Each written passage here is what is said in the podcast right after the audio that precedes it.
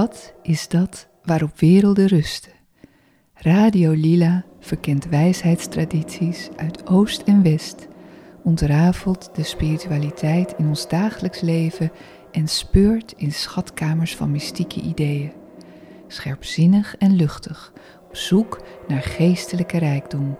Welkom bij Radio Lila. Welkom allemaal. Uh, ik zit hier in de studio met Erik Verbucht en die gaat zoiets uh, vertellen over de kaart De Voel van de Tarot. Uh, ik ben Marleen Schefferly en um, ja, laat ik maar even bij het begin beginnen, want um, zeg je nou Tarot, want zo, dat zeg ik eigenlijk al mijn hele leven al, of is het Tarot, Erik?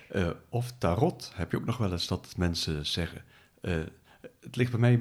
Ik spreek zelf vaak over tarot. Een beetje een menging van, omdat, uh, van Nederlands en Engels, omdat ik veel boeken in het Engels erover heb gelezen. En uh, waarschijnlijk ook mijn eerste kennismaking via, met de tarot was door Frank Zappa waar uh, een lied voorkomt uh, en, en zij zingt, hij zingt uh, She could throw a mean tarot. Oh ja. Het gaat ja. eigenlijk over een, een hippie dame die hij dan ontmoet en vervolgens ja, kan zij een hele valse tarot neerleggen. Nou, laten we maar meteen naar de, naar de kaart gaan, want ik heb hem hier voor me. Uh, voor de mensen thuis. Het is de, um, welke, welke kaart is dit? Ja, het is uh, uh, de dwaas, The Fool.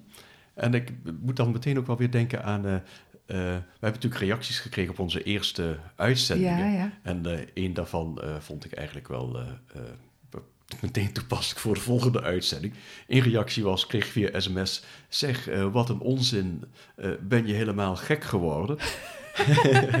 en ja, dat is. Uh, um, ja, de, dwaas gaat niet zeer om uh, uh, of we gek zijn geworden. Dat is natuurlijk altijd een gezonde vraag om onszelf te stellen. Maar ehm, het gaat er wel ook om dat wat we soms als dwaasheid zien, misschien ook wel wijsheid kan zijn. Wat natuurlijk niet altijd zo is. Hè. Er zijn genoeg mensen, er zijn veel mensen die bleken achteraf geniaal te zijn, die in tijdens hun leven als dwazen of idioten werden gezien. Maar het werkt helaas niet omgekeerd dat iedereen die zich nu geniaal ziet, uh, dat ook werkelijk is. Hè? Je kunt toch, toch, een, toch een dwaas blijven te zijn, blijken te zijn. Uh, ja, die erkenning blijft nog even uit. Ja, want wij, welke uh, versie hebben we hier? Nou, er zijn natuurlijk verschillende tarot-decks. je hebt de, de Marseille-kaarten, je hebt de Crowley, kennen veel mensen, heel mooi getekend zijn. Je hebt de Rider-Waite-kaarten. De kaarten die wij hier uh, behandelen lijken daar heel veel op te zijn van Paul Foster Case. Heeft ze ooit voor Bota uh, ontwikkeld. En het zijn kleine correcties op de kaarten van uh, Rider Waite. Dus je kunt eigenlijk, kun je, de meeste mensen zullen deze wel hebben. Of mensen die de, in ieder geval tarotkaarten hebben, ja. hebben vaak het Rider Waite deck. Ja. En hier zijn ja, wat ja, zijn wat kleine veranderingen. En wat wel heel bijzonder is aan de kaarten van Paul Foster Case, dat is in dit geval, het is niet te zien, maar hij, uh, hij vroeg aan de mensen, de mensen die bij hem een, echt een opleiding volgden, of een cursus, ik weet niet hoe je het precies zou moeten noemen, maar om ze zelf in te kleuren. Oh. Niet, niet dat je zelf je kleuren mocht uh, verzinnen. Uh, dat, dat, hebben waarschijnlijk ook best wel mensen gedaan, maar echt om, om de kaart op die manier je meer eigen te maken. Want het werken met tarotkaarten. Ik gebruik soms ook het woord tarot, uh, tarot ja, ja, en ja. allemaal maar door elkaar. Uh, ik hoop niet dat het storend is. We maar weten wat je bedoelt. We weten, ja. um, uh, is dat je, je maakt je de kaart meer eigen door je specifiek aan die, die, dat inkleuren te wennen. En je, je prent eigenlijk het beeld meer in je bewustzijn, of misschien zelfs nog beter gezegd in je onderbewustzijn. Het onderbewustzijn reageert niet zozeer op woorden, maar werkt veel meer met uh, symboliek of met tekens. Die met beelden. Het is natuurlijk wel een beetje schilderen met Ravensburg. Um, als mensen dat nog wat zegt. Dat was een... er, er, sta, er, staan geen nummertjes bij met de kleur. nou ja, ik had het eigenlijk leuker gevonden als je je eigen kleur had mogen uitkiezen. Maar dat... Uh... Ja, maar het heeft natuurlijk wel zijn redenen waarom het uh, bepaalde kleuren heeft. je kunt... Um, eh, dat wordt al meteen misschien een beetje ingewikkeld, maar je hebt in het, uh, het Hebreeuwse alfabet, wat, echt, uh, wat ook heel duidelijk op de kaarten is geplaatst. Hè. De eerste kaart die we nu hebben, de dwaas kaart 0, of sleutel 0 wordt het door Paul Foster Case genoemd, heeft de Hebreeuwse letter Alef. En het Hebreeuwse alfabet heeft drie moederletters, zeven dubbele letters en dan nog twaalf uh, letters. En dat is in totaal zit je dan op 22 letters. Maar dus 3, 7 en 12, behalve dat dat voor mensen die met occultisme of esoterie of uh, mystiek bezig zijn, is natuurlijk een, zijn dat belangrijke getallen. Je hebt natuurlijk de drie primaire kleuren. Dan heb je de zeven regenboogkleuren en daar toch gradaties tussenin. kom je op nog 12, uh, weer 12 kleuren. En daar is een een verband gelegd tussen geluid en kleur, klank en kleur. Dus daarom hebben bepaalde kaarten echt wel een duidelijke uh, primaire kleur. Maar als ik het dus goed begrijp, zijn er evenveel letters als um, kaarten in de grote arcana. Ja, precies. Ja. En dat is niet geheel toevallig. Nee, nee, dat, dat mogen we aannemen dat dat niet geheel toevallig is. Uh, er zijn dingen die natuurlijk langza langzamerhand zijn ontdekt. Uh, uh, ik heb het in de vorige uitzending gehad over de ruimtekubus. Dat is een, uh, waar je op alle vlakken van de kubus een kaart kunt plaatsen. En uh, dan ook nog verbindingslijnen tussen de vlakken kunt leggen. De twaalf randen van de kubus zijn toevallig weer die twaalf kleuren waar ik het net over had. die zes vlakken en het centrum zijn die zeven kleuren. En, en dan de drie verbindingslijnen tussen de vlakken. Je kunt van, eh, als je de kubus in windrichtingen denkt, hè, noord, ja. uh, zuid, oost, west en boven en beneden, kun je uh, oost met west verbinden. Nou, dat is dan een primaire kleur en dat geldt ook voor die andere drie vlakken. Maar dat is natuurlijk wel lastig om dat een beetje visueel voor te stellen. Het wordt duidelijker, dit soort zaken, wanneer je langer met dit soort dingen uh, bezig uh, bent. En het loont zich uiteindelijk. Uh, dat, dat, dat, dat, geloof ik zeker. Ik, ik denk dat we gewoon maar even um, de kaart in moeten gaan. ik zal even omschrijven wat ik zie. we gaan hem ook op de website posten, dus daar kunnen mensen meekijken. Maar um, ja, je kan hem ook googlen.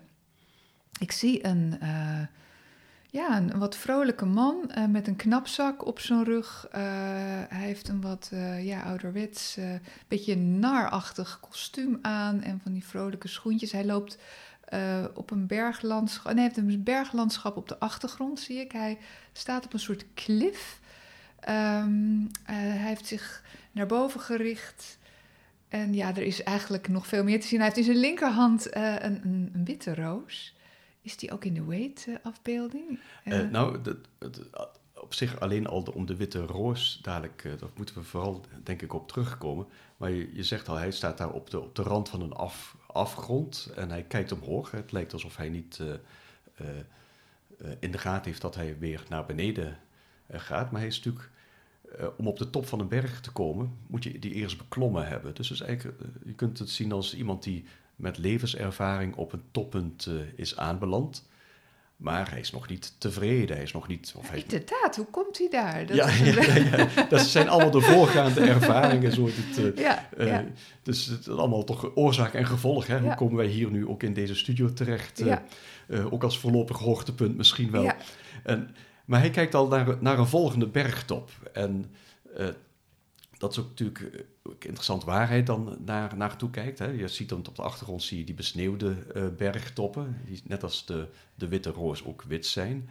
En die, die witte kleur is natuurlijk een, dat is niet voor niets wit. Je hebt ook die witte zon die je achter, uh, achter hem ziet staan. Dat witte hondje wat hem begeleidt, heeft een, een, wit gewaad aan. Maar dat zien we niet heel duidelijk, want er heeft nog een, een ja, een exorbitant ja, opzichtig uh, kleed overheen. Ja. Uh, dat, dat alleen maar een dwaas zou willen dragen, zou je ja. bijna zeggen. En, en het is ook, ook gescheurd. Het is oneven, um, ja, loopt het af, de mouwen in ieder geval. Ja, het is, als, je, als je naar de contour kijkt, dan zie je dat eigenlijk het sterrenbeeld Orion kun je erin zien. En dan heb je ook, je ziet, die, ziet dat heeft een riem. Je hebt ook Orions riem, hè, Orions belt, uh, dat sterrenbeeld. En dat hondje, wat daarnaast staat, is ja. Ja. Uh, in maart kun je het uh, sterrenbeeld Orion heel, al vrij vroeg in de, adem, in de avond zien. En daar zie je ook, daar wijst de riem van Orion, wijst ook naar het, het sterrenbeeld de grote hond met het sterrenbeeld ah. Sirius erin. Dus dat ook weer een, een, een, een, extra laag erin. Dus je kunt je echt volledig verliezen in alle betekenissen. Betek nou, ik vraag me nu dus even af wat het betekent dat dat hondje op zijn achterpoten staat. Ja, in, in de vroegere tarotkaarten beet het hondje de dwaas in de hiel. Ja. En dat is op zich al een heel interessant deel. We hadden het net over de witte roos en de witte zon en het witte kleed, kleed de witte bergtop. En dat wit heeft te maken met de, ja, de oneindige kennis, de, de, het absolute, uh, de zuivere kennis. En, en met gecultiveerde, dus de roos is bijvoorbeeld een, dat is een gecultiveerde bloem. Uh, we kennen de roos als een symbool van verlangen, van begeerte. Uh, maar nu is dit, heeft, die kaart, heeft de roos ook heel zacht vast. Hè? Normaal, uh, als je een roos vastpakt, dan kun je nog wel eens aan de dorens uh, je pijn, pijn doen. Maar hij heeft nu witte roos. En deze witte roos staat weer voor dat gezuiverde, dat is ja, eigenlijk een zuiver verlangen. In de plaats van dat we ons allemaal vol, ja, richten op ja, nou, iedereen mag voor zichzelf wel invullen wat minder zuivere uh, ja, ja, verlangens ja. zijn. Um, en dat witte hondje staat ook weer voor het intellect. Ook, weer, uh, ook het, de hond is een, een dier dat, we, uh, dat zich ontwikkeld heeft. Hè. Dat komt vanuit de, rechtstreeks vanuit de natuur, vanuit de wolf heeft zich dat meer metgezel, metgezel van de mens gemaakt. En dat hondje als intellect, het is ook weer dat zuiver, dat witte hondje. Maar dat hondje heeft een, een, een meester nodig, een, een, een baas, een begeleider. En dat is de dwaas die begeleidt nu dat hondje. Ik vind het wel heel bijzonder dat, dat het hondje het intellect is, want ik zou hem eerder echt zien als een soort de dierlijke kracht, het symbool daarvoor, of de, de, de intuïtie. Uh. Nou, de intuïtie is een, uh, een andere kaart, uh, die, die zal later aan bod komen, dat is de hierofant. Maar de, het is niet de, de intuïtie, daarom zei ik al, het eerst beet het hondje ja. de dwaas in zijn, ja. kuit. En dat was nog dat, er een soort zo wordt in ieder geval geïnterpreteerd als dat de dwaas uh, of het hondje een. Uh, ja, dat, dat intellect dat dat iets is wat de mens in de weg zit. In, de, in plaats van dat het intellect uh, dat ja, leidend kan zijn. Ja. Het is niet dat alleen het hondje het intellect is, hè, want daarboven nee, staat okay. die. die want ik denk niet dat we. het hondje heeft nee. de, de, de dwaas nodig. En, en wat is die dwaas? Want u, merkt terecht op, ja, we, hebben, we laten ons niet door, door een hondje leiden, maar dat hondje heeft een, een meester nodig. En dat is in dit geval eigenlijk het, het bovenbewustzijn waarvoor de dwaas staat. De dwaas staat voor de levenskracht en voor het bovenbewustzijn. Maar dat bovenbewustzijn kunnen we niet intellectueel benaderen. Het intellect zal geen uitkomst geven of dat bovenbewustzijn überhaupt wel bestaat. Dat, nee. Uh, nee, en het intellect, uh, dat, dat, hondje en de dwaas, die, die staan samen op het punt eigenlijk om in die afgrond te stappen. Het nieuwe avontuur uit te gaan, ja. ja, ja, ja, ja. Ja, oh, dat is dus echt positief. Want uh, ja, je, het is natuurlijk het, het, onbekende en er wordt er verder... Maar het is wel een beetje donker daar aan de onderkant van die kaart, vind ja, dat ligt ook wel een beetje aan, aan, de, aan de print die we voor ons hebben. Dus de, de, uh, het algemeen zijn de alle kleuren afgeleid van, hebben symbolische kleur, maar hier de, de bruine uh, rotsgrond heeft, heeft niet direct een... Nee. nee, nee, maar dan ga ik meteen naar de lucht, want die is helemaal geel. Kan je daar iets over zeggen? Geel is een van de uh, primaire kleuren. En de andere primaire kleuren zijn uh, rood en blauw. En geel staat hier voor het element lucht. Uh, blauw staat voor water en rood voor vuur. Dat mag misschien wel een beetje voor de hand liggen, maar geel als lucht is natuurlijk niet zo voor de hand liggend, want we weten immers dat die lucht meestal blauw is. Maar geel staat hier dus voor lucht. En waarom staat dat voor lucht? Het, de kaart De Dwaas, kaart 0, is een kaart die overal door alle kaarten heen glipt. Hij staat aan het begin van de tarot, hij staat aan het einde en hij staat ook steeds tussen de kaarten in. Het is namelijk de, de levenskracht, de, de levensadem. En de reiziger eigenlijk, hè? die door de, de reiziger, heen ja, reist. Ja, ja, dus die, die adem die we ook niet die hebben niet zelf onder controle. We kunnen natuurlijk wel sneller ademen, langzamer ademen. Maar de adem, het is eigenlijk alsof we geademd worden. Wij kunnen niet zeggen, ik stop nu met ademen. Als jij op wil houden met ademen, dan moet je drastische maatregelen nemen. Maar je kunt het niet vanuit je wil of vanuit, je, vanuit een bepaalde motivatie uh, doen. Dus je kunt bijna stellen dat we geademd worden. Dat vind ik zelf een heel bijzondere gedachte. Want uh, nou, ik heb, vroeger als kind heb ik astma gehad, dus ik weet, weet wat het is om, om niet geademd te worden, bij wijze van spreken. echt het gevoel dat je, dat je uh, stikt. Maar adem is dus het, het vitale, het vitale uh, principe uh, bij uitstek. En in het Hebreeuws is het ruach en we kennen het als prana. En, pneuma natuurlijk. Ja, spiritus, het, hè, geest. Dus het is een belangrijk gegeven, waardoor het ook steeds in deze kaart als kosmische energie, dat klinkt natuurlijk weer heel abstract of misschien groots, maar ja, er bestaat eerder iets groots als, uh, als de kosmos. We hebben het nu eenmaal over belangrijke zaken. Ja, precies. Uh, mogen ons ja, zelfs niet ja, kleiner ja. maken of groter maken. Dus en is... Is... er een reden dat, dat die randen ook geel zijn? Want het is bij, bij de Wade Tarot niet. Um, ja, dus de, uh, de afbeeldingen hebben bij de uh, Paul Foster Case kaarten hebben steeds een, een, een, rand, een gekleurde rand die afgeleid is van zeg maar, die drie primaire kleuren of die zeven kleuren die daar weer uitmengen, hè, de regenboogkleuren of de twaalf kleuren. Dus daardoor uh, heb je wel eens dat je een, bijvoorbeeld, dadelijk krijgen we de kaart ehm, de, over een tijdje de keizerin. ja, die heeft een groene rand en dat, uh, maar de verderste is op die kaart, is, er, is ze zelf ook wel in het groen gekleed, maar zij heeft het ook heel veel andere kleuren. Ja, ja, en groen is dan weer geen primaire kleur. Nee, dat is dus- inderdaad.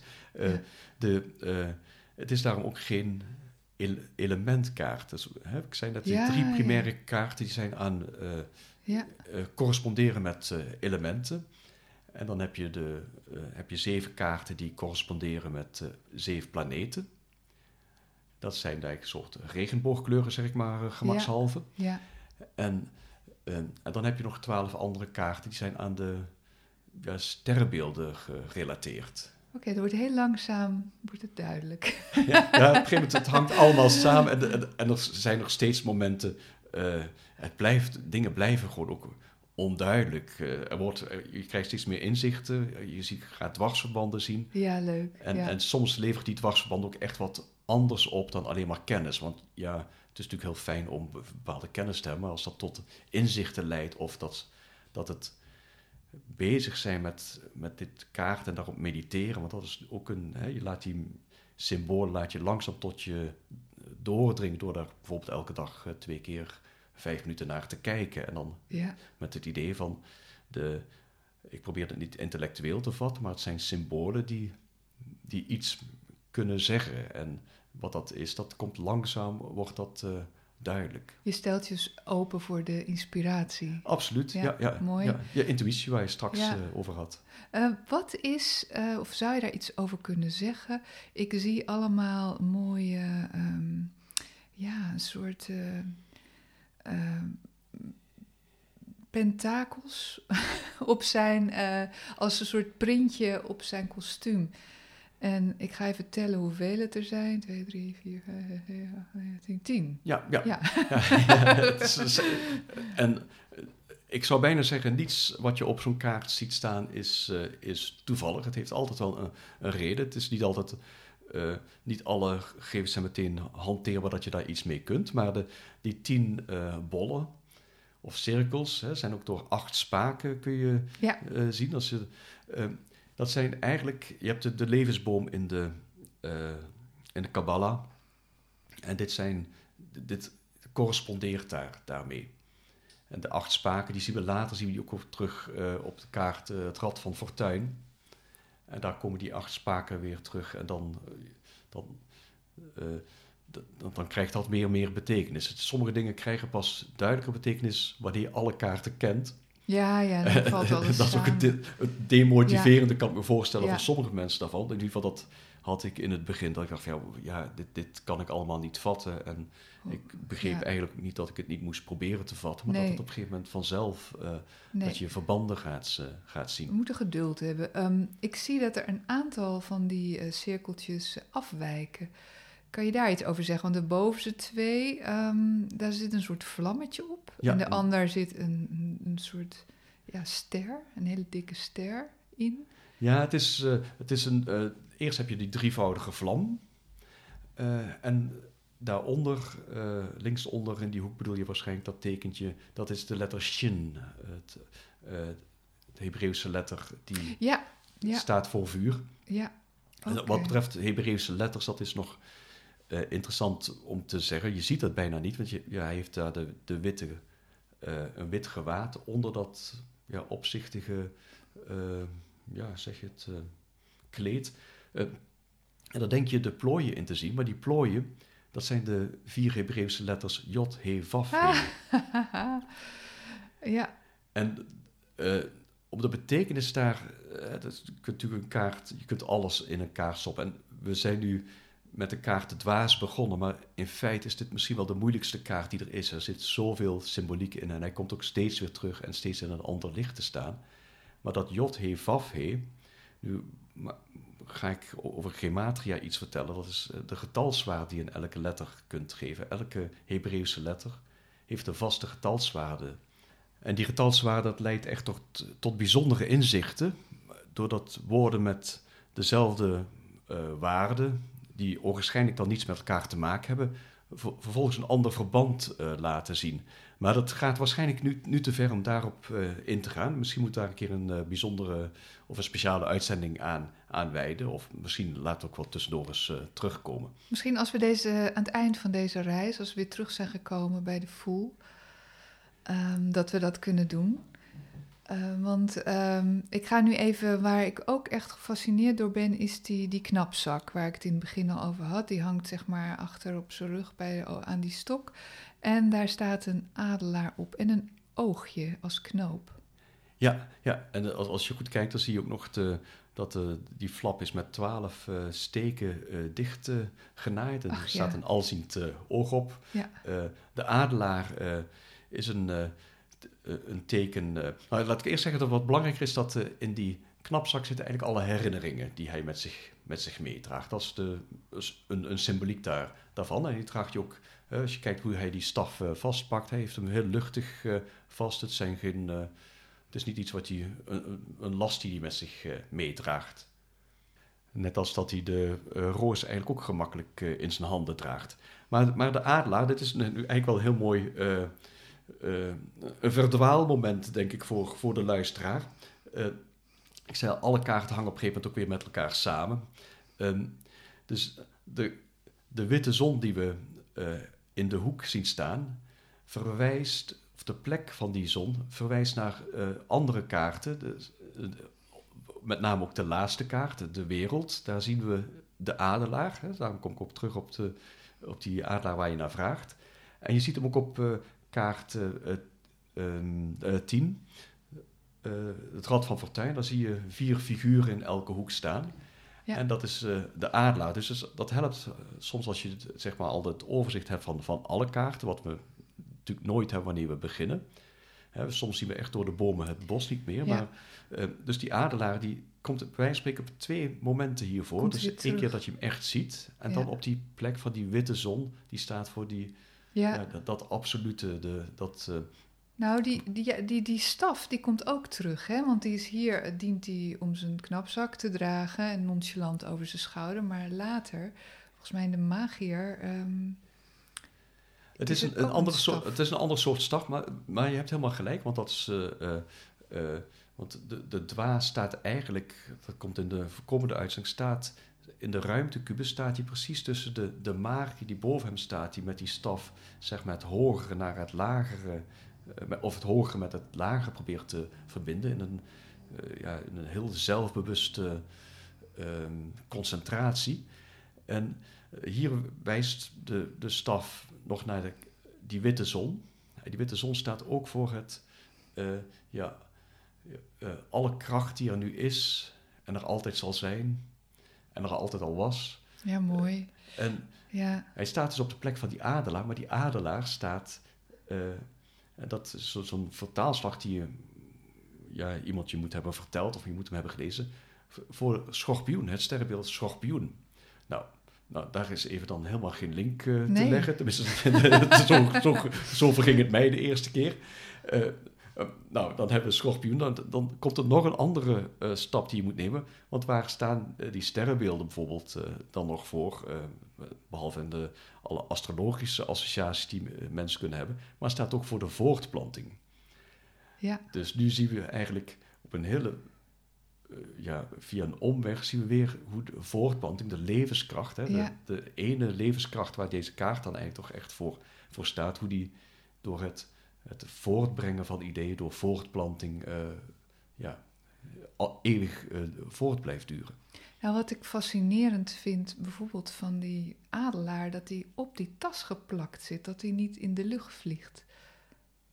Ja, nou, dat is eigenlijk heel, dat is iets goed waar we even over nadenken. want Ik heb, ik heb, dat is een heel goed, eh, ja, waarom zit hij daar? Waarom zit Nou, ik kan me voorstellen dat hij dus in later, als hij voor... Ik kan me herinneren dat hij in het, bij het Rad van het Fortuin, dat hij dan in een hoek zit. Ja, dat, dat is op die plek waar nu die zon staat.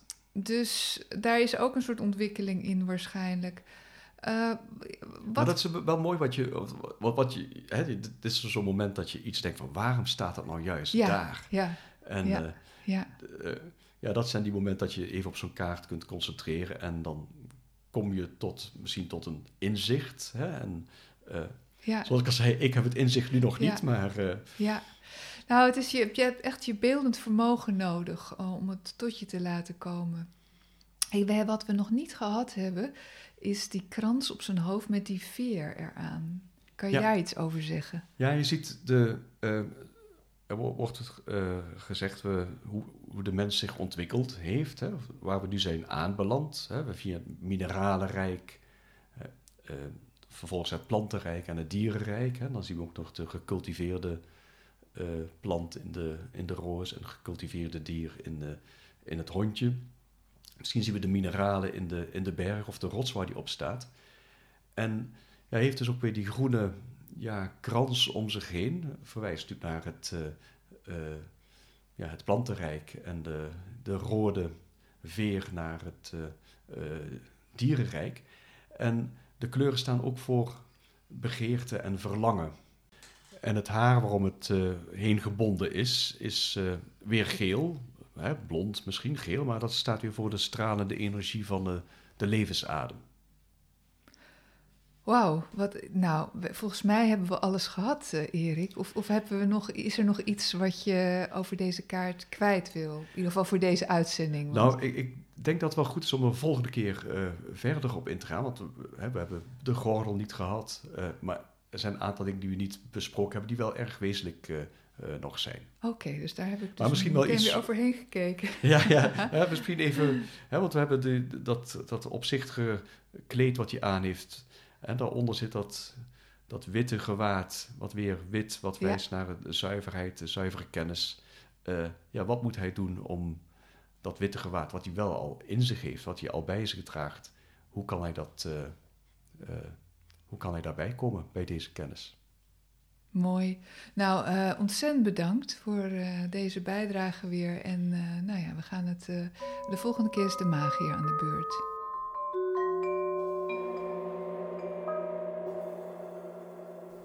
Tijd voor yoga-filosofie. José van der Loop neemt je mee in de diepgaande wijsheid uit de oude Indiase tradities.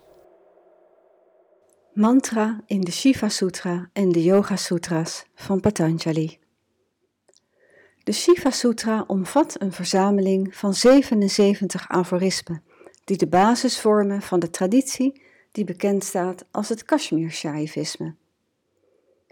Daarmee is het ook een tantrisch geschrift.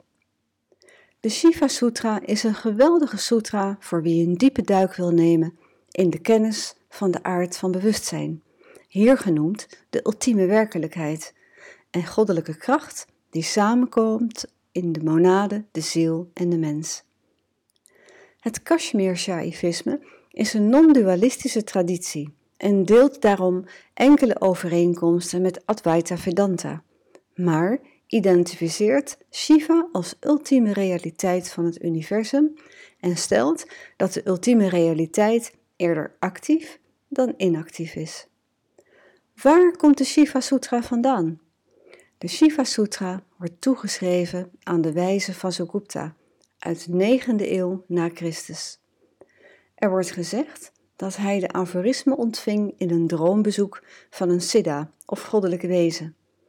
Een andere theorie is dat Shiva zelf de Shiva Sutra in een droom aan Vasugupta uiteenzette. Er wordt dan ook gezegd dat de Shiva Sutra in oorsprong een openbaring is.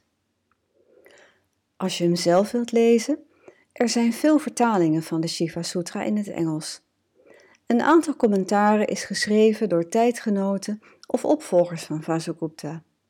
De bekendste is die van zijn tijdgenoot, Xemarajas Vimarshini, in de 10e eeuw na Christus, die in het Engels is vertaald door Jaideva Singh en Swami Lakshman Jo. De Theosoof Taimni heeft ook een geweldige vertaling en interpretatie geschreven die beslist aan te raden valt. Deze is door de Theosoof Ronald Engelsen in het Nederlands vertaald. De Shiva Sutra vormt een centrale tekst in de non-dualistische tantrische traditie. Die leidt tot het ontvouwen van bewustzijn door methodes en vooral begripsvermogen van de werkelijkheid, waardoor via inzicht directe realisatie van de eigen ware aard en de heelheid die hiervan de essentie is, bereikt kan worden. Dit is niet met het verstand te beredeneren, maar gaat voorbij aan het denken en de begrensde, geconditioneerde concepten waarmee we onszelf aan de grote illusie, Maya, binden.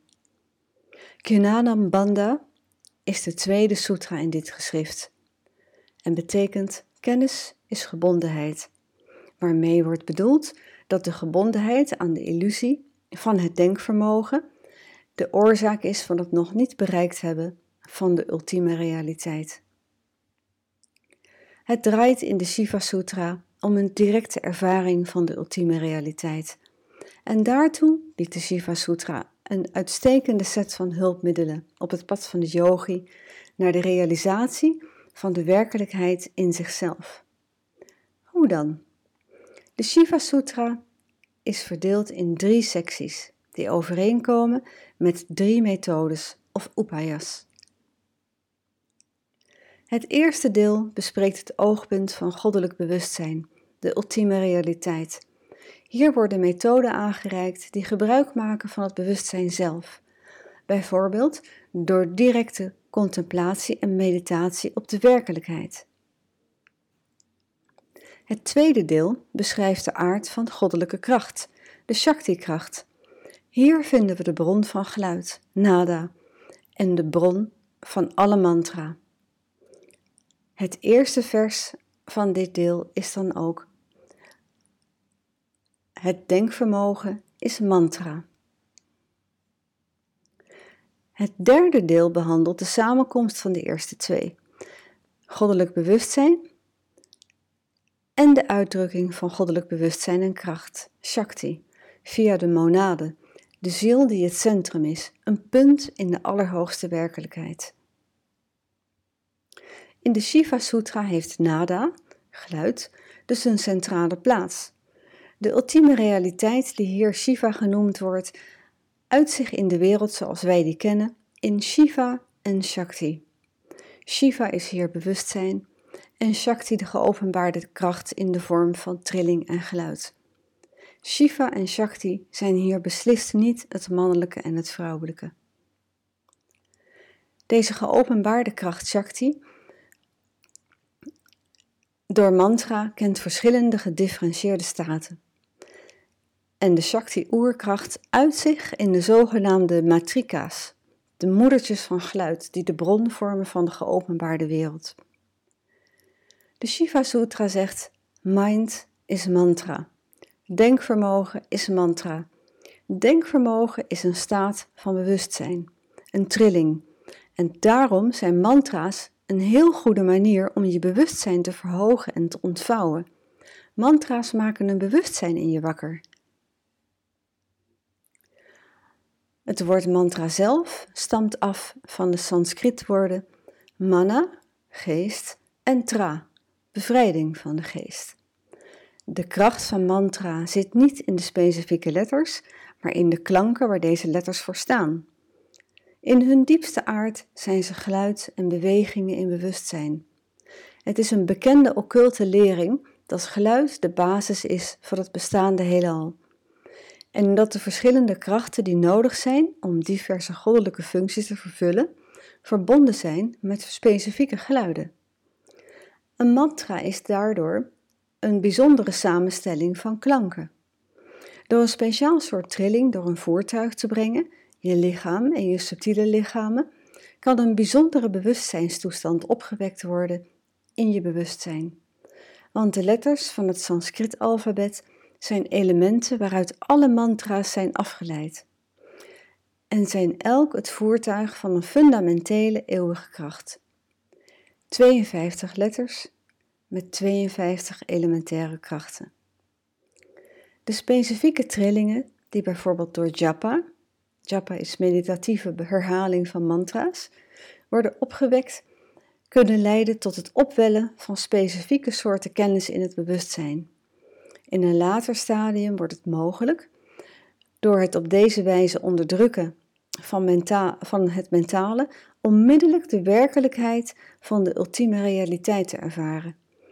Dat principe zien we terug in de Yoga Sutra's van Patanjali. Want we vinden mantra ook terug in deze welbekende Yoga Sutra's.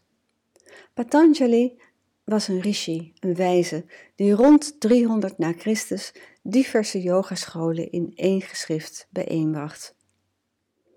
Bekend als de Yoga Sutra's van Patanjali.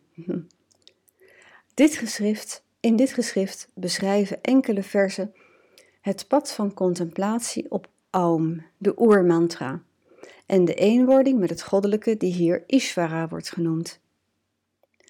Aum beroert het innerlijk van ons wezen en wekt trillingen in onze eigen microcosmos die alle latente krachten en vermogens naar buiten kunnen brengen.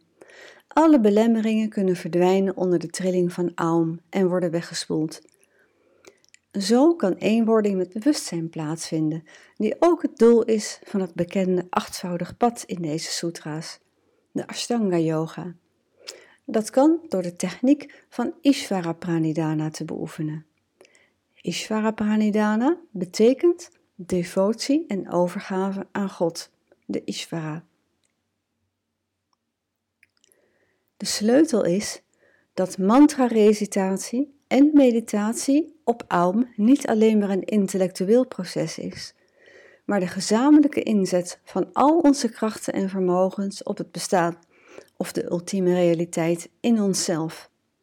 Tezamen met de aantrekkingskracht van Ishvara, die ons, als wij ons met liefde op het bestaan richten, ook naar zich toetrekt. Deze liefde voor het bestaan, samen met de recitatie van Aum, en het richten van al onze krachten en vermogens op de ultieme realiteit in overgave leidt tot de realisatie van de werkelijkheid in onszelf. En dit leidt weer tot een mystieke innerlijke ervaring en het opgaan in vreugde en gelukzaligheid, die niet persoonlijk is, maar het bestaan of bewustzijn zelf, en dus niet alleen maar een niet-denken-exercitie. Het is een weg die we ook weer terugvinden in de Shiva Sutra's, waarin contemplatie op Ananda, de gelukzaligheid van het bestaan, een van de beschreven methodes is. Het verdient aanbeveling om de Shiva Sutra en de Yoga Sutras van Patanjali naast elkaar te bestuderen. Hoe kan je dan ook mantra yoga beoefenen? Mantra yoga, ofwel japa yoga, is de meditatieve herhaling van mantra's die kan leiden tot het opwellen van kennis in, je, van kennis in bewustzijn.